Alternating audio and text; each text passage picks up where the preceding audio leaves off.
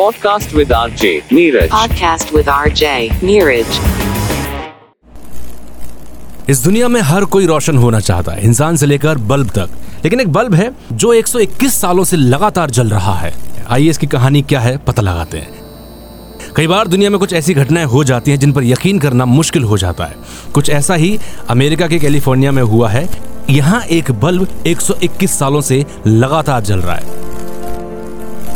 ये अजीब बात सबको हैरान कर रही है। इस सेंटिनियल बल्ब के नाम पर कई सारे रिकॉर्ड दर्ज हैं। ये दुनिया का सबसे पुराना बल्ब है। बिजली का ये बल्ब किसी चमत्कार से कम नहीं है और ये अब हर किसी के आकर्षण का केंद्र बन चुका है। कैलिफ़ोर्निया राज्य के लिवरमोर शहर में लगा ये bulb Guinness of World Records में भी अपना नाम दर्ज करा चुका है।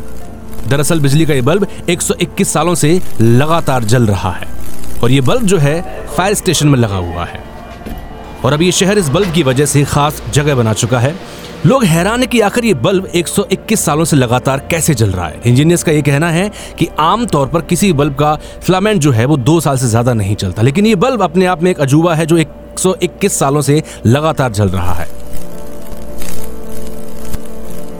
वर्ल्ड रिकॉर्ड्स में जगह बना चुका इस बल्ब का नाम सेंटेनियल बल्ब रखा गया है। इसे साल 1901 में पहली बार जलाया गया था। 1901 में यह बल्ब 60 वॉट का था। फिर समय के साथ साथ इसका आउटपुट कम होता गया और अब इस बल्ब की रोशनी जो है 4 वॉट के बराबर रह गई है। इस बल्ब को शेल्वी इलेक्ट्रॉनिक्स नाम की कंपनी ने 1890 के आसपास बनाया था, जिसे Livermore Power and Water Company के मालिक डेनिल बर्नेल ने खरीदा था। डेनिल के बाद ये बल्ब शहर के फायर स्टेशन को डोनेट कर दिया गया और जब से लेकर अब तक ये बल्ब रोशन कर रहा है उस स्टेशन को। और इस बल्ब को जलते हुए 121 साल हो गए हैं। है ना अपने आप में करिश्मा? R J Neeraj podcast with R J Neeraj.